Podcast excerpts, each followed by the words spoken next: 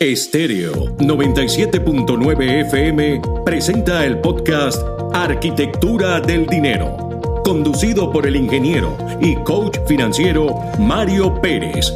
Arquitectura del Dinero, cápsulas informativas sobre finanzas para emprendedores y pequeños empresarios que te conectan con el por qué y para qué creaste tu empresa. Un recorrido por el fascinante mundo del emprendimiento, sus reglas y buenas prácticas financieras. Bienvenidos a Arquitectura del Dinero. Hola, les saluda Mario Pérez, ingeniero y coach financiero, y hoy quiero hablarte de los principios y reglas que deben seguir los emprendedores para tener una empresa bien organizada, bien gestionada y sobre todo económicamente sana. Este tema me gustaría abordarlo de la siguiente forma. Vamos a, vamos a hacer algo, señores. Vamos a hablarlo en tres etapas. Lo primero que debemos hacer antes de empezar o crear nuestra empresa. La segunda, ¿qué debemos saber durante la primera etapa cuando ya está en funcionamiento la empresa? Y la tercera, ¿qué debemos saber cuando la empresa está completamente en marcha. Hoy me voy a enfocar en hablarte de la primera etapa, antes de empezar. Entonces, reglas o principios que tenemos que asegurarnos de cumplir antes de lanzarnos a esta aventura empresarial. Número 1. Gestionar los riesgos. Ah, ¿De qué se trata esto? Te preguntarás.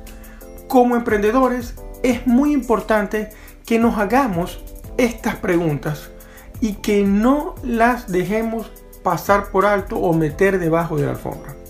Por ejemplo, ¿qué es lo peor que puede pasar al negocio? ¿Podré sobrevivir a lo peor? ¿Podré hacer frente a las posibles pérdidas? Quiero que reflexiones acerca de estas preguntas porque son estas las que te harán poder gestionar los riesgos. Número 2. Crear un colchón económico debes empezar a ahorrar para cubrir tus gastos durante un periodo de al menos 6 meses a un año y así cuando te lanzas al emprendimiento no tienes que preocuparte por los gastos y solo te dedicas a la creación del negocio. La número 3. Empezar part-time o tiempo compartido.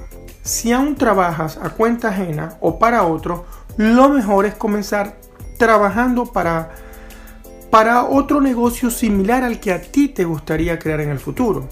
Así podrás conocerlo desde adentro antes de lanzarte a esta aventura. La número 4. Aprender nuevas habilidades.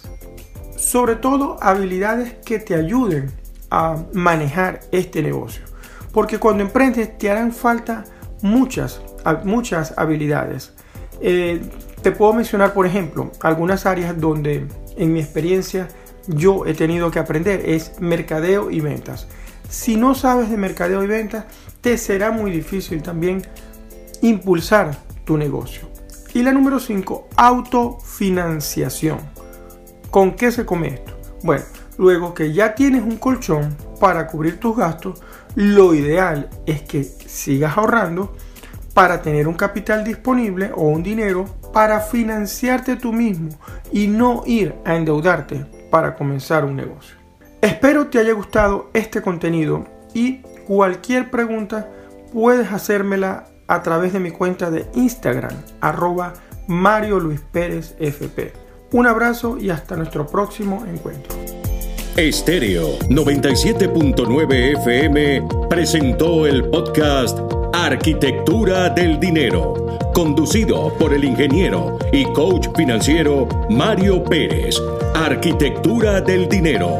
Cápsulas informativas sobre finanzas para emprendedores y pequeños empresarios que te conectan con el por qué y para qué creaste tu empresa.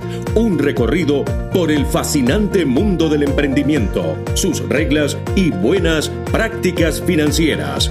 Esto fue Arquitectura del Dinero.